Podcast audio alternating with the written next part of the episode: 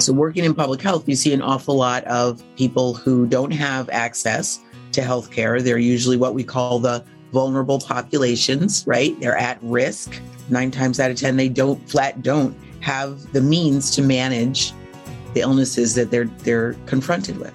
They're dealing with diabetes and heart disease and high blood pressure. Those those three run in a pack, right? They're always paired up as a trio. So people would come into the clinic and they'd have these illnesses and what they would be told is this is your diagnosis. These are the medications you're going to take come back in three months, and this is going to be your life forever. This is the Healthy Lifestyle Solutions podcast, and I'm your host, Maya Acosta. If you're willing to go with me, together we can discover how simple lifestyle choices can help improve our quality of life. Let's get started. When the price of beef rises, 15 year old Meryl Fury and a friend decide to stop eating meat to ease the financial burden on their families, not realizing the profound impact that it will have on their own lives and the world around them. This was just the beginning of Meryl's journey. Today, she is changing lives through her foundation and her podcast. Meryl is also a member of the Pod Advisory Committee. If you are a pod leader, please send me a message either on Facebook or Instagram at Maya underscore HLS underscore podcast. And let me know that you're a pod leader so I can tell you about more events that are coming up by the events subcommittee. As always, the full bio and the links for each of my guests can be found on our website. That's healthylifestylesolutions.org. I hope that you enjoy this episode. Well, hello, Ms. Maya. How are you? I'm great. Uh, so excited to have you here because you are a fellow podcaster as well. And so I'm excited to um, talk to you about everything. Really, I'm excited to learn about how, you know, you, your foundation has been doing over the last couple of years. I want to know about your podcast, how you got started. And then hopefully also we can um, give some of our listeners tips on how they can either find a local pod or maybe become a pod leader. Sure thing. So, in your introduction, uh, we learned that you started at age 15 on this path towards plant based nutrition or uh, a plant based lifestyle. Can you tell us a little bit more about that? Sure. So, when I was 15, um, up until that point, I was eating your typical sorts of things that American kids ate in 1970 something. um, and on top of that, my mom was a um, a very good cook, and she she did prepare traditional soul food or African American traditional dishes.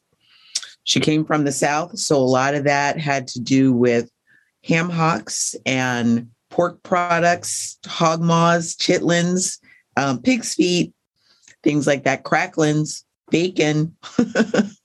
so I grew up eating that that sort of thing. And like I said, she was a good cook. She did a good job of it. And I ate it happily because that's how, and back in those days, my, I don't know about your house, but we didn't argue with what our mother put on the table. That what's what that's what was for dinner, right? There was no arguing. That's right. So when I got to be 15, the price of beef and because beef sort of led the market, the price of beef went up and everything else went up with it, right? So chicken, pork, fish, all of it went up. And my mother um, was a gym teacher. She had her, her bachelor's degree in physical education, and she had been well trained that you have to have three square meals a day. And a square meal was meat, dairy, um, vegetables, some kind of starch, and fruit was like a side thought. It was an afterthought. So when the price of uh, meat went up, she got pretty nervous about being able to put appropriate meals, healthy meals on the table for the family. So she would complain a lot. You know, this is like 1974, 75. She complained a lot and and out loud about how she didn't know how she was going to put three square meals on the table and w- what's going to happen with this and okay so my mother was the center of my world and it was very distressing for me to hear her complaining like that it was her job to manage the groceries and food budget my father stayed out of that he handled the other you know, uh, financials of the house, but she handled the food and groceries. And at one point, I was over a very good friend's house uh, who had four kids in her family. And her mother was complaining the same way my mom was complaining. So this friend and I got together and we said, okay, this is what we're going to do. To keep our moms calm, we're going to stop eating meat. That way they can take our portion of something like 21 meals a week and give it to our brother or the father, or she can eat it herself or whatever. We just don't need to eat it. And that was our plan. And I remember my mom came and picked me up from my friend's house that weekend. And I got in the car and I was like, well, guess what, mom? I'm not going to eat meat anymore. And I swear she nearly drove off the road, right? Like, oh my gosh, this means the world's coming to an end. You're going to have rickets. You're not going to grow up big and strong. You're going to be, you know, a 98 pound weakling or whatever she was worried about. And I was already a um, rather thin child. So she was really super worried about it but I was determined and I'd already made a pact with my girlfriend. So um, there was no changing my mind at that point. M- my mother tried that night for dinner. She made her signature dish, which is spaghetti and meatballs. She put the meatballs on my plate with the spaghetti, and I told her I wasn't eating that. And she said, Sit down and eat your dinner because we didn't argue, right? Right. And I sat down at the table and I rolled the meatballs off to the side and didn't eat them. And she tried another several times that week to make things that had meat in them or something.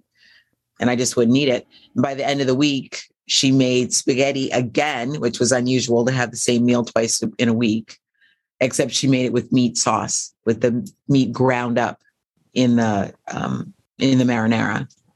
And I told her again when she served it to me, it's like, I'm not eating that. And she just pretty much said, sit down and eat.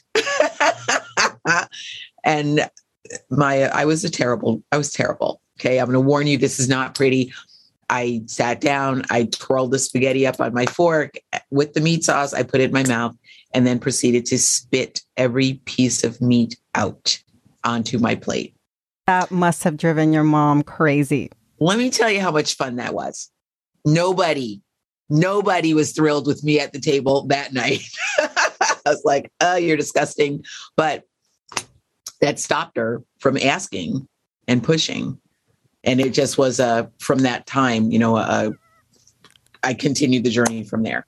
So right. eventually stopped eating um, fish and seafood, stopped eating poultry, um, I developed a or realized I had an allergy to dairy products. So that took those out of the mix. And um, it took a while, but, you know, eventually landed on no animal products at all works really well for me. Just to clarify, I wonder if what you were saying is initially you wanted to stop eating animal products because of the costs. Was it a financial reason? It was, but it was in my mom's world not in my, you know, it wasn't really an issue, wasn't an impact for me personally. But I could not tolerate hearing my mom so upset all the time about the budget, the food budget, you know. So so, um, this is important for me to mention because as we move on through our conversation, we will talk about working with people that have been hardest hit by COVID. And a lot of times, one of the reasons why they don't eat as healthy is because of their own limitations financially. Right. I mean, I can say you know, and, and I'm super grateful. My parents were able to provide very well for us, really. You know, we lived a rather privileged life, to be honest. Um, but to your point, eating whole food plant based or predominantly vegetables, whole grains, beans, legumes, and fruits is about the least expensive way to eat, in my opinion, you know, for so many reasons. And we can go into it deeper than that. But I don't know how much cheaper you can get than black beans and rice. Right. You know? That's good eating, but yeah. it's real. and I'm not even but, and it's super inexpensive, you know? That's right. And so then what happened? Then you grow up. So you continue to stay this way little by little through your yeah. journey. You're eliminating animal products and byproducts. Yeah. What happened next? Well, you know, there was this dance back and forth for a little while, you know. Um, so here's one of one of the best examples.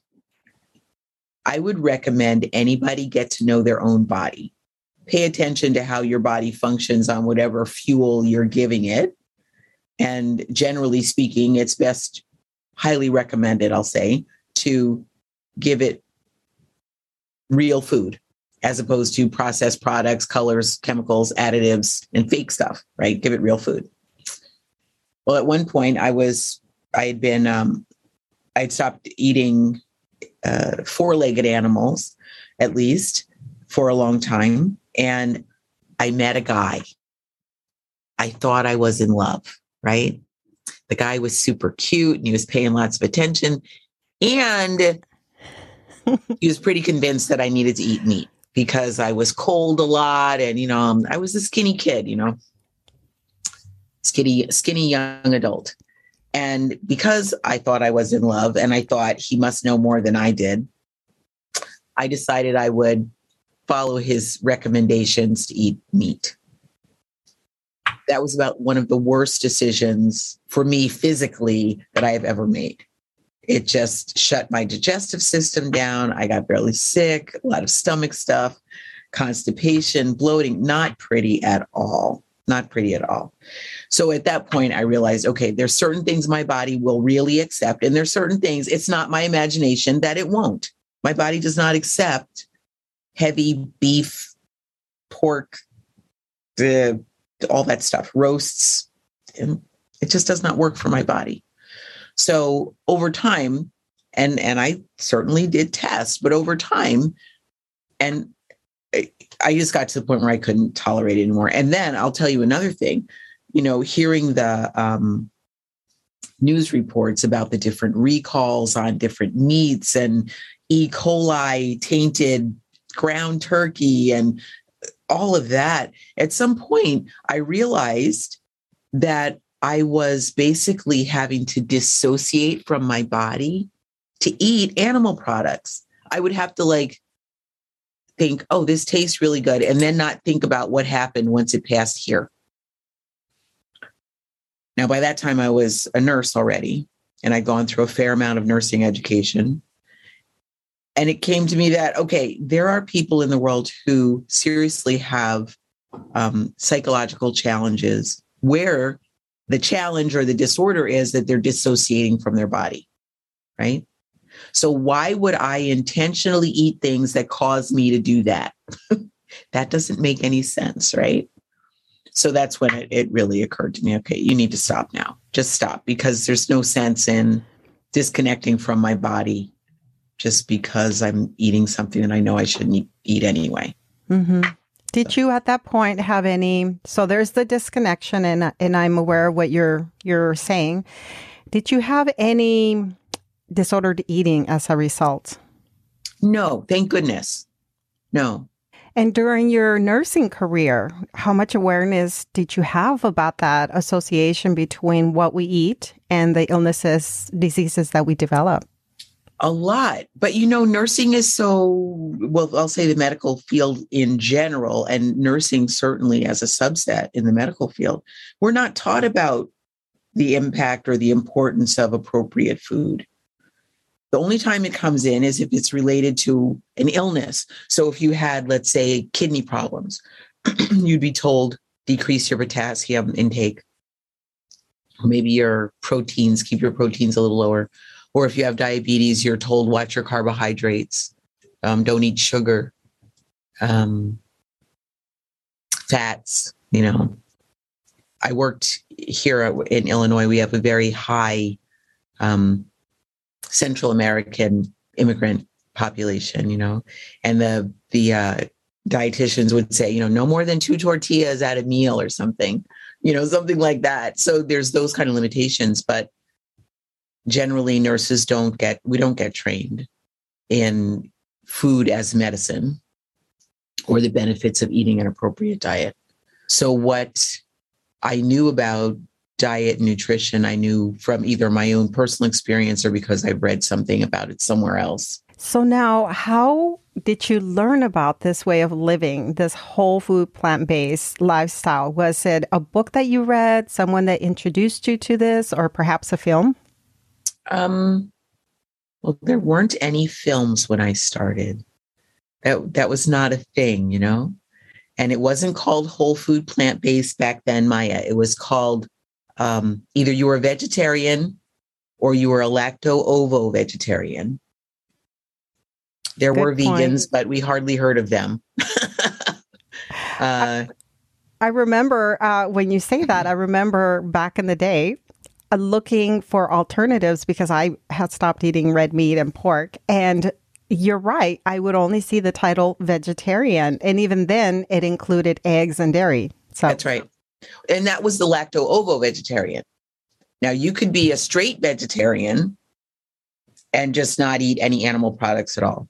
At some point they put in the lacto ovo. I don't I don't I don't know. Um and if you weren't a vegetarian or a lacto ovo vegetarian, you were just a health food nut. You were a or a health food freak if they really wanted to be Right. unkind. Yeah. So Yeah. how did the transformation happen for you? So, like I said, there weren't any movies. There were just labels like that. Um, there were a couple of maybe three books, four books that I can think of that I found and and read. One was Frances Moore Lappé's Diet for a Small Planet, and she included a lot of wheat germ and um, maybe yogurt and things like that. It was not not completely plant only kind of book. Um, there was Dick Gregory's Cooking for Folks Who Eat. I, I can never remember the name of the, the book. There was also a book called Survival into the 21st Century, which was by a guy named Viktoras Kulvinskas, who I think has been since totally ridden out on a rail and created as a charlatan. But he wrote a book and it was all about like over time whittling away the um, toxic parts of your diet until he was advocating being a breatharian is the way i remember it. Um, i did try to go that route but um, yeah i couldn't live on air and sunshine alone. That did not work. I tried. I gave it a valiant effort but it didn't work. So it was those Um, three books that had an impact on you. Yeah, and there was another one, a cookbook that came out. It was the first Moosewood cookbook. And that was just a beautiful book. Uh, it appeared to be all handwritten and hand drawn pictures, and um, also a lot of dairy products um, in that one. But a great book. It was the first recipe I had for hummus, and I was probably 17 ish years old. The Dick Gregory book is called Dick Gregory's Natural Diet for Folks Who Eat Cooking with Mother Nature. That's what it was. Right.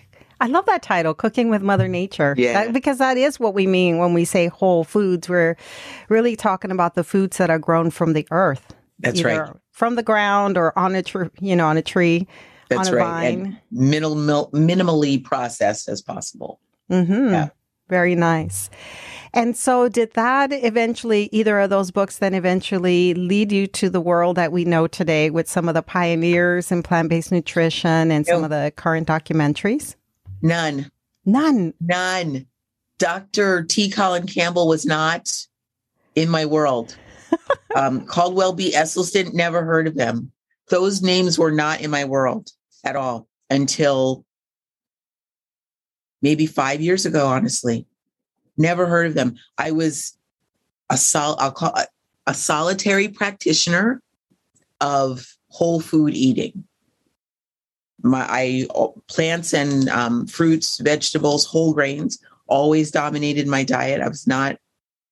I've been eating brown rice. Oh, so so so so so long since I was, I don't know, eighteen or something. You know, all the, yeah, those those those those gentlemen were not in my world at all. So it's interesting that you should say, you know, you were a solitary uh, Practitioner. practitioner. is what you Mhm. said. And I'm wondering how many people are like that, that have sort of taken this way of living and continued not really being bothered how by other people, not really having any conflict or problems with other people and the, and the decisions that you made for your life. And, um, and yet some of the ones that are some of us who are newer to this way of living i've been living this way for six years some of us have felt that need to connect and to build a sense of community. Mm. Um, but back then, it didn't seem like that. Uh, but, uh, you know, I am familiar with that lifestyle, the vegetarian lifestyle back in the day, but they, mm. th- there always seemed to be this, um, like the individuals were paired with a sense of spirituality. That's what it seemed like. Like you were mm. vegetarian and then maybe you practice Buddhism or something like that. right? Like that was my my mindset about it. I don't know my perception of it all. It's funny you say that. I am Buddhist. Oh, um, see, it's funny. But you know, I was talking to a friend the other day about, you know, this is a whole different topic, but how. Okay, so in there are religions that or or uh, faith-based practices of some kind that lend themselves to eating more plants right that's that's kind of the the um the path and it's certainly that way in buddhism at least the the, the type that i practice. We're we're vegan. We don't eat meat or animal products of any kind based on the the desire not to do any harm right? Um, and then there are other religious mindsets or paths that don't appear to have that particular hesitation right? It's more of a animals are here to serve us or animals are here for us to dominate or whatever that is, you know. And that puts a different spin on it for a lot of people. You're right in terms of like um, either the practice, the spiritual practice that you have or religion can kind of play a role in how you view food. Uh, Kabbalah was one that a particular celebrity used to practice. I got into Kabbalah or Kabbalah um, for a while in my life, and I remember that they viewed eating um, animals as enduring or taking on the suffering that animals. Mm. Endure as they're being slaughtered. So that yes. high level of adrenaline and yes, probably stress. Yes, mm-hmm. the stress is what we take in. And so yeah. that kind of convinced me, although I wasn't an ethical vegan either, um, that sort of convinced me to stop eating certain animals. Mm-hmm. Not as fast as you did, but I did over time begin to eliminate. Oh. So what happened five years ago that brought you to this point where you're now a pod leader and, and now you have a foundation? That's a great question. So I've been a nurse for something like 30 years. I, I, I don't really count exactly, something around 30 years. And watch, I was a, a, I'm a, also a public health nurse. That was the area I went into, the specialty I took on. So, working in public health, you see an awful lot of people who don't have access to healthcare. They're usually what we call the vulnerable populations, right? They're at risk. Um, and they don't have, they don't necessarily, and nine times out of 10, they don't flat don't have the means to manage the illnesses that they're they're confronted with. Which leaves them going to the local public health clinic and getting very basic care for the illnesses that they're dealing with, right? So let's say because it's super common, they're dealing with diabetes and heart disease and high blood pressure. Those those three run in a pack, right? They're always paired up as a trio. So people would come into the clinic and they'd have these illnesses and what they would be told is this is your diagnosis these are the medications you're going to take.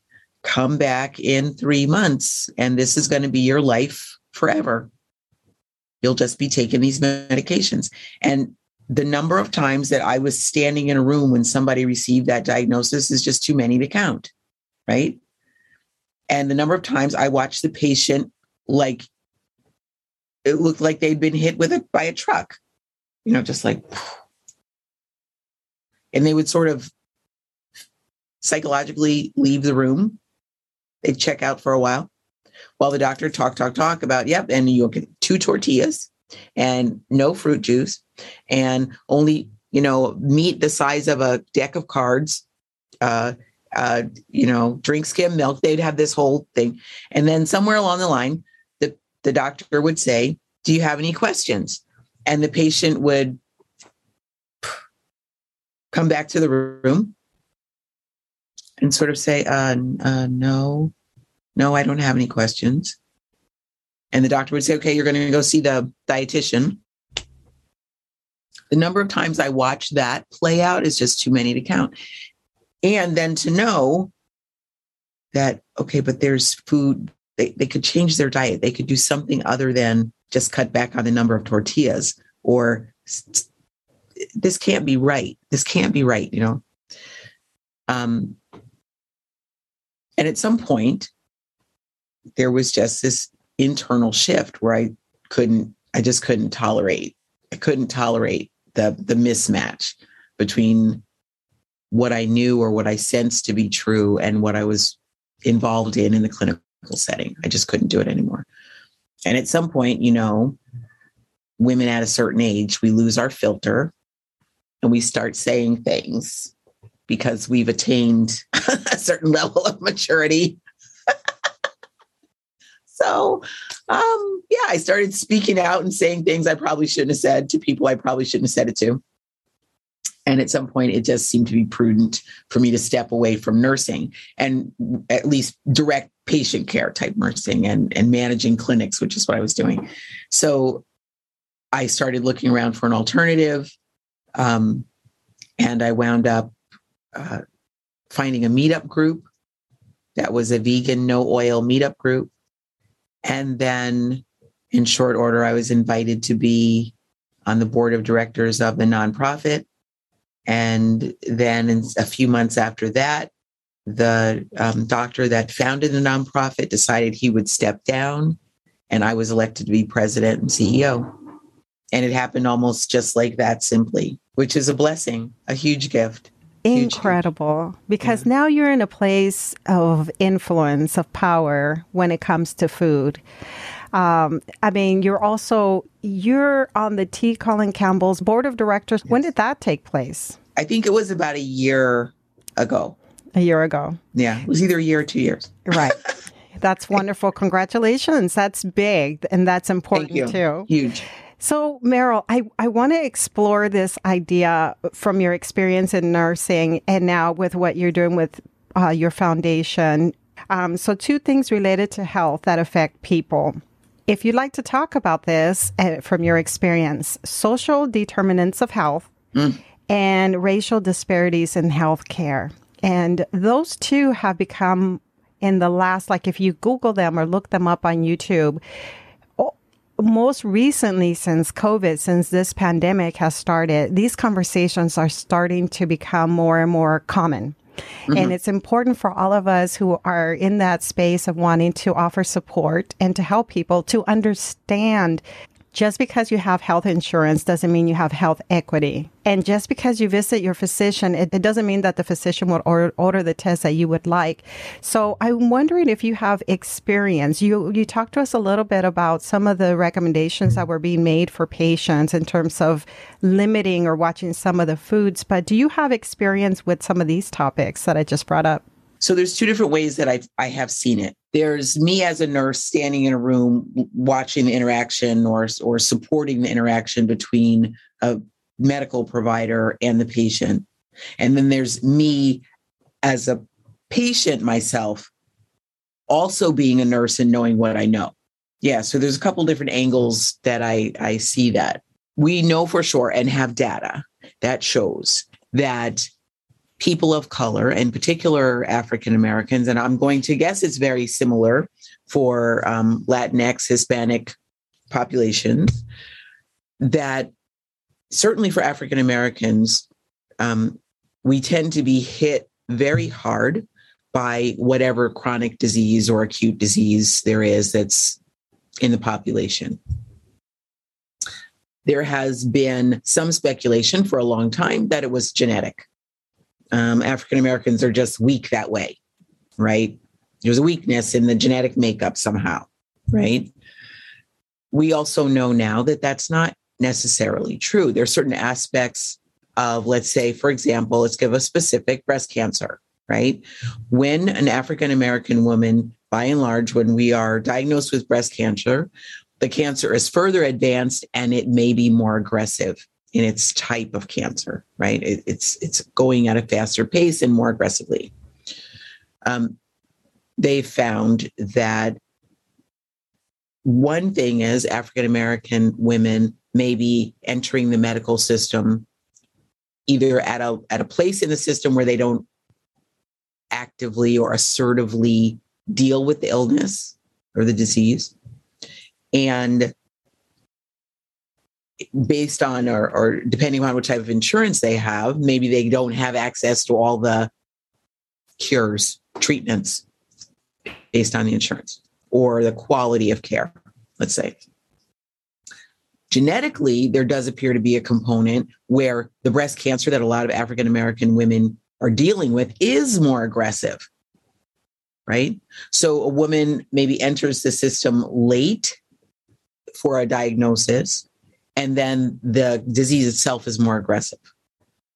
So if the woman has already got this disease that's running rampant and she chooses to delay entering the system and she's got poor quality care and the medical team or providers are not super willing or somehow there's like a a wall and they're not really paying attention to what she says her odds of survival are poor right um, and that is actually a real thing i have walked into doctors' offices. They don't know that I'm I have my master's in nursing.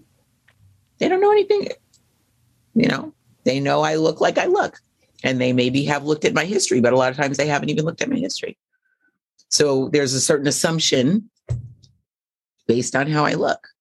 There might be like a bias that either you're not as interested or for whatever reason not as involved in your own health. And so or I'm not, take- I don't or I'm not smart enough, or I don't care. Yes. Or if they can't talk to me because I'm not going to speak the same language they speak, or whatever that is, or they're scared. Okay, Maya, I present. I could be considered a little radical in the way I present, right? I'm just saying, I could look scary to some people. So there was a time uh, during the pandemic that I had an injury and uh, I did the whole MRI. I went to a, a physical therapist. And um, so I, I have my I have the nurse practitioner look at me. She says I'm going to recommend it, recommend our physical therapist who works here right across the office. So I go in to consult with him, and you know had the mask and things, and he says it's your age it's because you're over 50. That's all it is. That's what's happening to your bones and this and that. And so he really spoke down to me. And um, is, I don't want to say I'm used to it. I just want to take the time to show that I know what I'm talking about and that I should not be spoken down to that way. But by the time we got done after weekly visits, he changed his whole perspective about mm-hmm. how he related to me and said, You know, I don't think it's really age. I think you had a real injury. We avoided surgery you know, and I never once said my husband is a vascular surgeon and he knows how to, you know, and he's the one that's advising me. I just, but it's sometimes it's so hard not to get angry when you know that you're being spoken down to. This is why, you know, I wanted you to sort of talk about that because eh, eh, as a pod leader, you have the opportunity to work with your own community and to uplift. And really, when we talk, I know that you've said in the past that you don't like the term vulnerable vulnerable um, populations, right? Vulnerable populations or people that are under resourced. But at the really what we're talking about is, well, I guess two things how people are treated by the healthcare system, the the racism in healthcare. But the other thing is that a group of, that we're talking about a group of people that lack resources. So how can we give them the resources that other people, you know, that group of people that is sort of being ignored? Yeah. So you know that's that's such a big question right because it's a systemic problem and it's held in place by so many different factors a lot of it being political economic educational these are the things these are the social determinants of health we're talking about now right? And those things are firmly in place and they're in place for a reason and they keep a certain section of the population down while we keep another section of the population elevated right? So I think one of the most important things for me is to educate, tell people there are options, remind them that they have more power in any situation than they really know. And power is not the same as being forceful, right? Power is knowing what you know and being able to um, hold your hold your ground, stand your ground, and advocate for yourself. That's certainly one definition of power. So I prefer to educate people. And on the on the um, topic of, I don't like calling underserved or poorly resourced populations vulnerable or at risk. I mean, that's one way to define it, but it puts them at this submissive, passive, oh my gosh, I can't help myself um, stance, you know, which is not true. Like I need to be saved kind yeah, of thing. I need to be me. rescued. Right. No, no. I prefer to call right now what I call that is people who are at, you know, suffering the worst effects of poor eating habits. That's what I call that right now. Because that's kind of how it lands for me. Now they're also politically underrepresented and economically um, devastated, you know. But education, I think, is a lot of it. Mm-hmm. And at the root of that, if we can get people to understand the importance of appropriate nutrition, and that doesn't mean chicken nuggets, that doesn't mean McDonald's and cheeseburgers. We could get people to be really well nourished. It would make a big difference. So, speaking of that, um, can you speak about culturally appropriate foods when we're outreaching to community members that lack the resources, the information of how to eat a whole food plant based diet? How can we um, encourage people to eat healthier if we're not uh, making the food culturally appropriate? Well, you know, that is a challenge because there's the United States is made up of a patchwork of different cultures, right? So just recently, I had the pleasure and honor of working with the Food for Life group to launch a new set of recipes and a new curriculum for the African American population. And they did they did an amazing job of creating recipes that aligned and didn't conflict with um, very common, commonly eaten African American dishes, traditional dishes. I mean, I think that's important. If we're going to work with any particular population, if we can at least make the food, you know, connected culturally. So, for instance, and do as good a job as we can of cleaning it up, you know, so it doesn't have fat back in it, the way my mother would have put in baked beans or, you know, smoked turkey necks in the collard greens or whatever she would have had. I think it takes a certain amount of sensitivity and it takes a little bit of dedication to make that happen so that it's the food is nourishing, it's satisfying, it tastes good, it's not insulting. God forbid that you create something that insults somebody's mother because you're taking the fat back out of it and saying that that wasn't good and that the person takes it as you're talking bad about their family. You know it it's sensitive. It's it's a it's a delicate thing.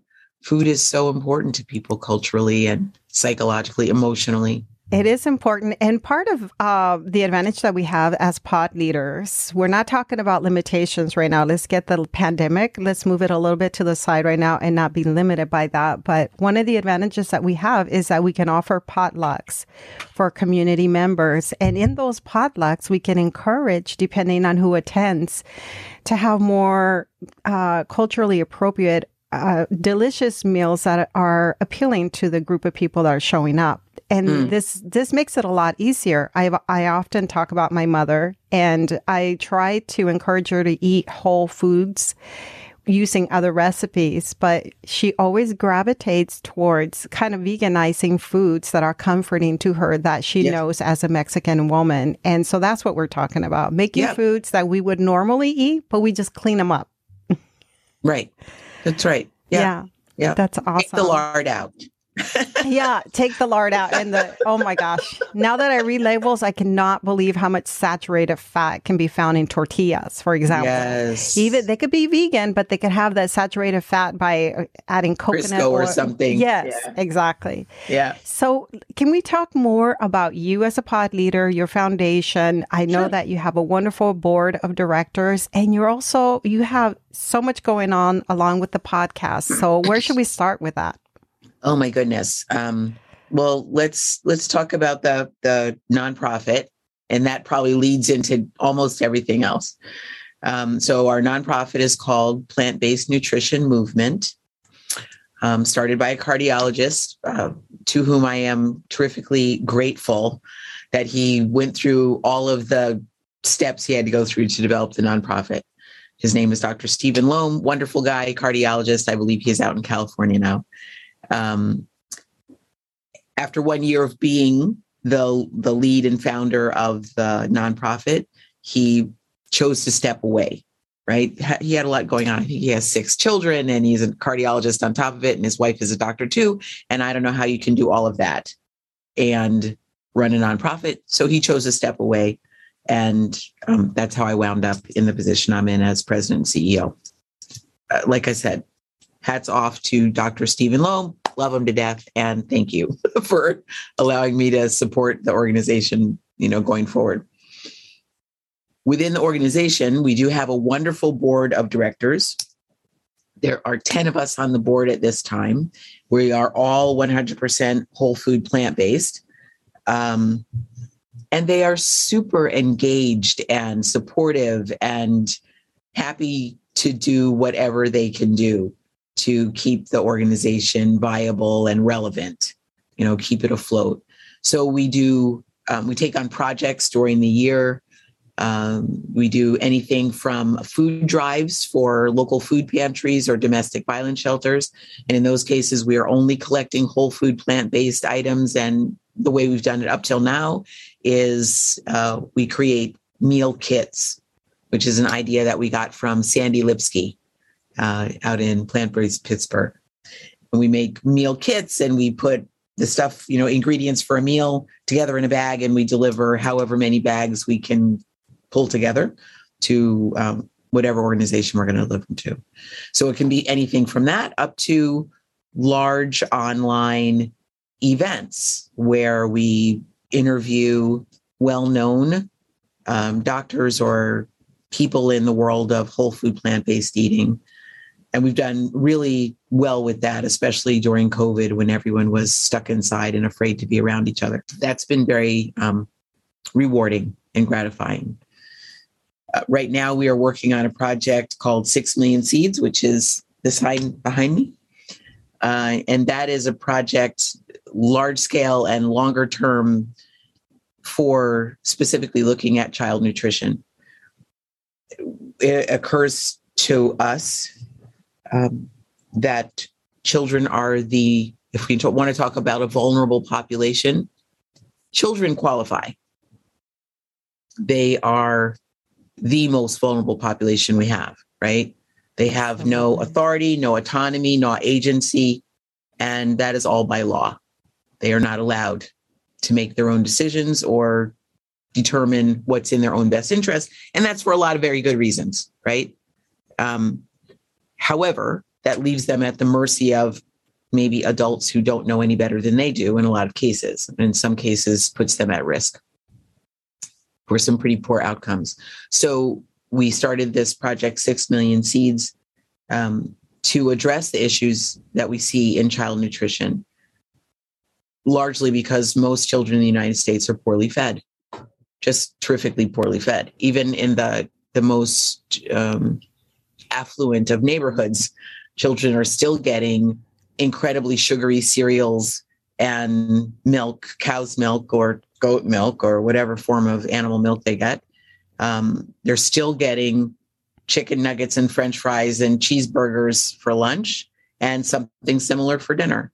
They are still getting very few fruits and vegetables and whole grains regardless of where they are, regardless of zip code or the level of uh, education of the parents or the income or doesn't matter. Their color, their race, it doesn't matter. Children are just poorly fed. If I could ask about that, you were probably going to go into detail, but what does that project entail? Are you offering recipes to the schools or specifically to the children, or is this like an after school event, uh, things that they attend separately?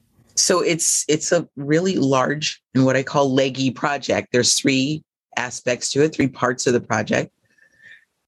And I'd say the underlying crystal of it is to make a difference with climate and planetary health. So that's the underlying part. Um, but part one of the project is working with children directly, either in schools, Boy Scouts, Girl Scouts, Boys and Girls Clubs, faith based youth groups, um, homeschools. And that is to give the children a direct experience of whole food, plant based eating and teach them how to cook and get them involved in the world of real food. It also involves creating raised bed gardens so that they can learn how to grow food. Where does food come from? If you ask a lot of kids, where does food come from? They'll say it comes from the grocery store. You know, well, there's a couple steps before that, you know? Uh, so that's a part of it. And then the third part of the, the, that particular aspect of the project is to connect in schools in particular, connect schools with local farmers so that there can be direct access for procurement of fresh fruit and vegetables and decrease the carbon footprint of transportation. I love that. I, I can imagine like children knowing um, the growers, the, the, local growers, the farmers nearby that grow their foods and having that connection of these individuals, they specialize in working the land and in growing the food that I'm eating. Yes. That's yeah. part of understanding our resources and how, and, and supporting local local growers, like you said. Right. Right. Yeah. yeah. It's it's a missing in our education right now. It's a missing, right? So that's part one of the project for six million seeds. Part two is our podcast. Um, and this I'm in right now is our podcast studio. So this is where you know we have conversations just like we're having right now, and we talk to other whole food plant based um, call them celebrities, people who are more well known in the field, um, researchers, medical providers, um, health coaches, artists, climate change activists, organic gardeners, um, regenerative regenerative health, you know, and and planetary change folks, and that's who we talk to on the podcast, with the goal of getting the message out. The same thing that we're teaching the kids to get that information to parents and um, healthcare providers and educators. So that's the second part of the project. Are you the main host or are there two of you? There are two of us. Yes. Thank you for bringing that up. So it's myself and my partner. Her name is Carrie Bruno, and she is a pharmacist. Uh, and we're both members of the American College of Lifestyle Medicine. She is actually a board certified in lifestyle medicine. Very nice. Yeah. And, and, it's the same name. Six Million Seeds is the name of the podcast. Like you said, that's yes. your studio right there. Yes. Beautiful. I love the sign. Yes. Thank you. And then the third part of the project is we're actually in process of uh, ramping it up now. It is the decade of child nutrition. So starting in the coming year, um, 2023, that'll be, we are declaring the next 10 years, a decade of child nutrition, where we are building a coalition of like-minded and like-mind missioned um, entities and individuals to just keep that message in the forefront of everything that we do. So even if, let's say it's, I'm talking to Maya Acosta today on 6 million seeds, right? That we talk about child nutrition and the importance of it. And okay, Maya, do you have a recipe? What is your niece like to eat when she comes visit or whatever, right? Um, so it's that type of thing. And six million seeds, the the the decade of child nutrition part, I, I am happy to say, is very much a guerrilla marketing and guerrilla. Uh, I don't want to say warfare, but that's how people understand guerrilla, right? It's a it's it's low cost and high impact way of going about getting a word out, you know, because it, we cannot compete with Coca-Cola, Pepsi-Cola, McDonald's or Burger King's budget for marketing. We can't. So to try and play that game on, uh, on TV and radio would, would we get nowhere. So what we're doing is going at it in a different way, you know, from from guerrilla marketing tactics. Yes, yes. And also still working from a grassroots uh, way because as you as you just stated you have uh, giants that you're sort of competing against. So we get to the people through community work and uh, exactly. uh, your foundation is doing great things. How are you able to fund all this work? We have some people who donate thankfully but a lot of it people are just willing to do pro bono for free because they believe in the mission that's really where it is. I, you know, that's how we fund it. Um, Carrie and I, for the podcast, we, I mean, some a lot of it we fund ourselves out of our own pockets, but we do have a couple of donors who have been fairly generous, and the rest of it people just give because they believe in it.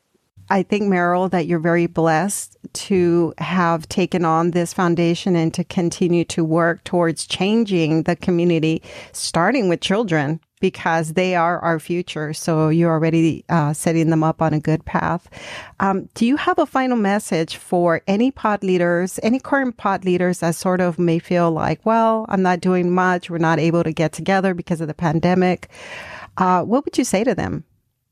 Call me. yep. Um, you know, you can always do something. You can always do something. Create a newsletter, send out messages that way, um, send out recipes, give people places to look for hope and um, you know so one of the things that that we talk about in six million seeds is the impact that the way we eat has on the planet. Make a difference with that you know? Start growing gardens. If you have a local um, here in we're in southeast wisconsin we have community gardens. I guess they have them a lot of places i'm thinking right? Get involved in your community garden. It's outdoor activity. You know grow food that way there's there's just always something that you can do brainstorm with your pod members what can we do if we're afraid to get together and be face to face? What can we do instead? That's right. People are amazingly resourceful and have great ideas if you tap them. Yes. And every pod is different. It just really depends on who's running it, who are the leaders behind the pod, where are you located. It, it, can differ. Some are more about having potlucks, some are about sharing recipes. In your case, you have a wonderful team of people that are very creative and are able to tackle all these different areas by having a podcast, by offering recipes and working with your local schools. Um, there are many, many things that people can do. And I think the real motivator for me was watching the film Plant Pure Nation. Yeah. Yes, and you can still watch it on YouTube free of cost. It's still mm-hmm. available. It's the film that Nelson Campbell put together that really shows the politics behind creating change when it comes to nutrition and and uh, and fighting that big monster. And so, if you watch, I feel like if you watch um, Plant Pure Nation, you're motivated to get involved in any way that you can. So either you can join a pod or you can become a pod leader and just use the skills and talents that you already have to help create this change. Right. And network. Network. You're not supposed to do it all by yourself. It's not it's not a solitary activity, you know, yes. to create change like this. Network. That's right There's right. so many people who are so interested in moving this message forward and a lot of healthcare practitioners like myself don't want to see it continue the way it's been for the last 200 years or however long, you know? Yep. They want to make a difference. That's right. And so, uh, Meryl, if people are interested in either learning more about your foundation, any of the programs that you have, or just contacting you, what is the best way to reach you? You know, if you go on our website, which is www pbnm.org. There, there are different ways you can contact us on there. If you're interested in learning more about 6 million seeds, for example, go to the tab that says 6 million seeds, click the drop down. I think it says contact us and you can find a, a, contact sheet there. There are other there's there are a few different contact forms on there. Just put your name in and we'll definitely get back to you. Um, awesome. You can also email us at 6mseeds at pbnm.org. And that comes directly to me and to Carrie, my podcast partner. And Wonderful. we're on top of that. Yeah. It's been a pleasure speaking with you, Meryl Fury. Well, thank you, Maya Acosta. The pleasure was all mine. yes. And by the way, thank you for all the great work that you're doing. It's very encouraging. So thank you again. You are welcome. Meryl's journey began at the early age of 15. She eventually spent her career as a nurse, and after 30 years of working in public health, she grew disappointed in the medical field. There is a disconnect between what the people eat and the development of disease. She changed her trajectory to one that supports all individuals in taking control of their health. She now sits on the board of the T. Colin Campbell's board of directors. She's the president and CEO of Plant Based Movement Foundation. She's a co-host of the Six Million Seeds podcast and sits on the Plant Pure Communities' pod advisory committee. She has become passionate about outreaching to those who are suffering from poor food decisions. We talked about the social determinants of health and racial disparities in healthcare. We also spoke about culturally appropriate food and what that means to people who are new to the whole food plant based lifestyle. As a pod leader, Meryl now has the opportunity to work within the community to uplift those with the greatest needs. The 6 Million Seeds Project is designed to address the issues of child nutrition. I hope that you enjoy this episode and please let me know what you think about it. You can leave me a voicemail at speakpipe.com forward slash HLS. As always, thank you for being a listener. You've been listening to the Healthy Lifestyle Solutions podcast with your host, Maya Acosta. If you've enjoyed this podcast, do us a favor and share with one friend who can benefit from this episode. Feel free to leave an honest review as well at ratethispodcast.com forward slash HLS. This helps us to spread our message. And as always, thank you for being a listener.